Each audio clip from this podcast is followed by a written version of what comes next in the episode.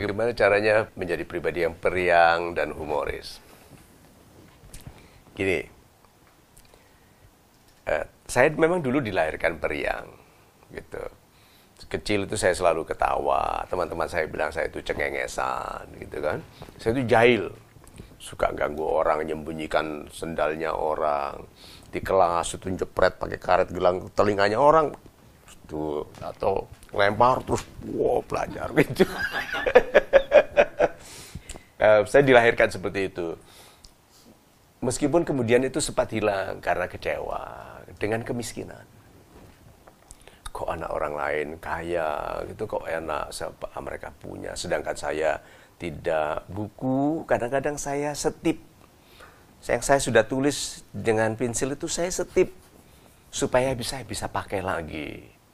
Teman-teman saya itu bukunya bagus-bagus. Uh, setipnya wangi, sedangkan setip saya itu ya yang jelek, yang murahan hilang gitu. Tapi kemudian saya menemukan kegembiraan dalam pergaulan yang tidak lagi mempertimbangkan uang gitu. Jadi saya tampil periang itu bukan memang murni periang. Hidup saya itu naik turun antara riang, minder, riang, sedih, riang, merasa miskin, terus begitu hanya di luar yang saya jaga itu perasaan riang. Saya kelihatannya beriang, tapi di dalam itu sedih, galau, minder, takut tentang masa depan. Itu saya jaga, percaya atau tidak, saya itu tampil pura-pura itu sampai umur 35-an. Tampil ceria itu 35.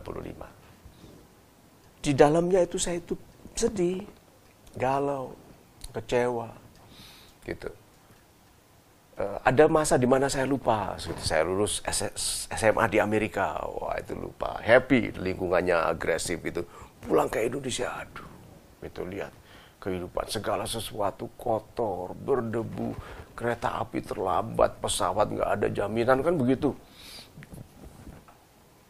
kecewa gitu. Lihat negara berimpian tinggi sekolah di luar negeri di Jepang agresif lagi lupa balik ke Jawa lagi. Gitu terus sampai umur 35 tapi menjelang umur e, 20-an ke atas kekecewaan saya tentang diri saya sendiri. Sudah bukan lagi tentang yang ditempelkan oleh keadaan dari luar tapi oleh kenapa aku kok selalu salah Kenapa aku buat keputusan-keputusan salah? Kenapa aku mempercayai? Kenapa kok aku menyombongkan diri? Yang paling mengecewakanku, aku itu menyombongi orang baik, tapi mempercayai orang tidak baik. Itu kegalauan dalam saya. Di luar saya tetap ceria, happy kalau ketemu orang, eh apa kabar man, life's treating you very well gitu. Kagak dilatih dalam bahasa-bahasa uh, fluent sekali, lancar sekali dalam bahasa-bahasa yang membangun kebanggaan orang waktu bertemu dengan saya, gitu. Mengesankan stabilitas mental pada diri saya waktu saya ketemu orang, kegagahan begitu. Tapi dalam hati itu cauldron, tempat pencairan logam di situ, panas. Umur 35 saya putuskan untuk tegas, gitu buang ini dan betul-betul jadi pribadi yang ceria. Gitu. Akhirnya saya menemukan cara untuk jadi ceria, yaitu ikhlas dengan apanya apa pun diri. Yang membuat saya mendidih itu kan nggak ikhlas. Udah ikhlas dengan apa pun diri, kurangnya lebihnya ikhlas diterima aja. Tuhan tidak buat kesalahan. Jadi saya tidak mungkin dibuat dengan niat salah atau dengan cara yang salah karena Tuhan Maha sempurna. Aku ciptaannya, maka aku sempurna. Gitu. Tapi kan dibandingkan orang lain, nanti dulu. Aku ini sempurna bukan karena semua kualitas baikku loh ya.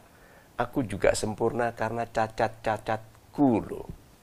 Seperti gading, kalau tidak ada cacatnya, namanya akrilik akrilik plastik Gading itu sempurna karena semua kualitas keindahan dari ivory itu ditambah dengan cacat-cacat.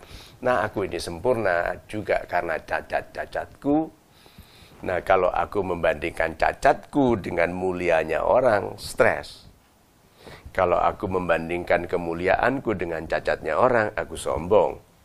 Maka aku sebagai pribadi turun kualitas. Jadi ikhlas terima, lalu tinggal sisa sekarang Mario yang harus menggembirakan orang lain.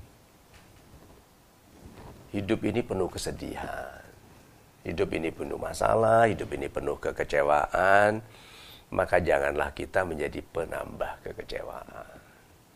Jadi yang tertinggal akhirnya Mario yang hidupnya adalah bantu orang, gembira, bantu orang melihat dirinya dengan baik. Banyak orang itu berdiri di bawah sinar yang salah sinar yang salah nih, sahabat-sahabat yang suka menghina. Nih, dia di sini. Minder. Dia eh, di sinar yang salah yaitu apa? Sahabat yang memuji karena ada maunya. Tertipu. Ini banyak orang hidupnya dalam berdiri di bawah sinar yang salah. Nah, saya datang sebagai sahabat sederhana yang bilang, kamu akan tertipu. Kamu kecewa karena gitu. Saya bilang sudahlah itu tinggalkan. Ini menunggu kamu lebih baik. Itu. Akhirnya tambah lama tambah tipis kandungan kegalauan pribadi saya.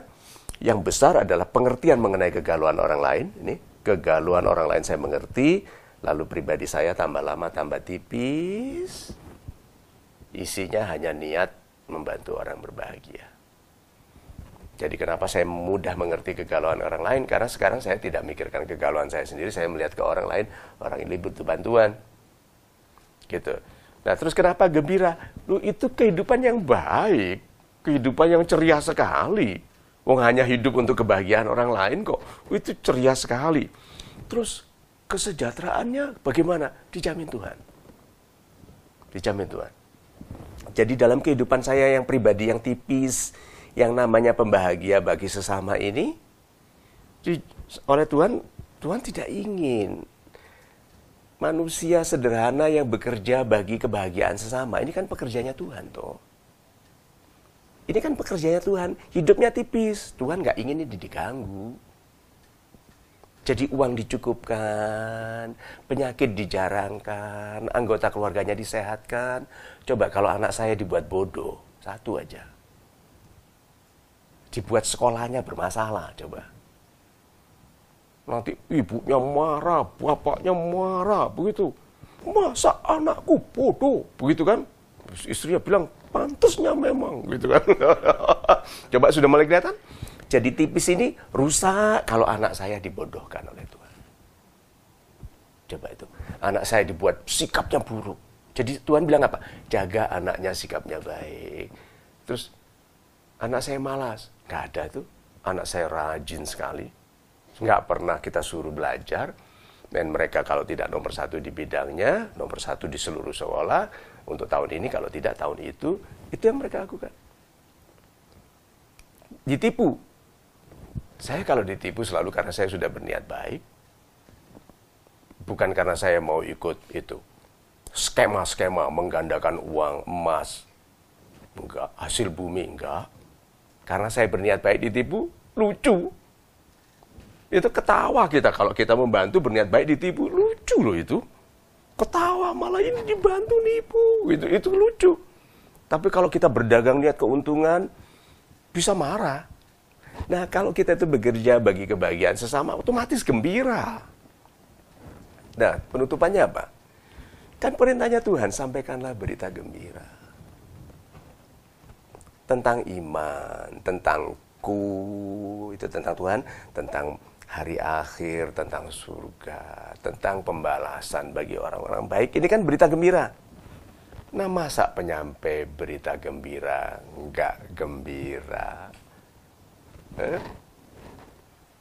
Dia bilang, kalau tapi kan Pak Mario bisa sedih. Iya, tapi Tuhan nggak suka saya sedih. Jadi apa? Dibantu gembira diberi teman-teman lucu gitu dia pasang tongsis di teleponnya mau potret eh ada telepon masuk jadi dia sambil tongsisnya ke sana halo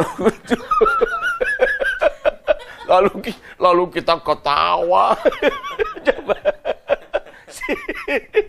Itu loh.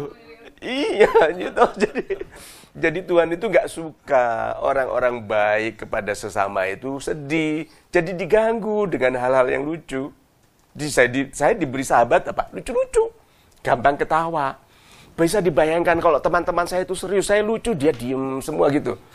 Saya yang stres.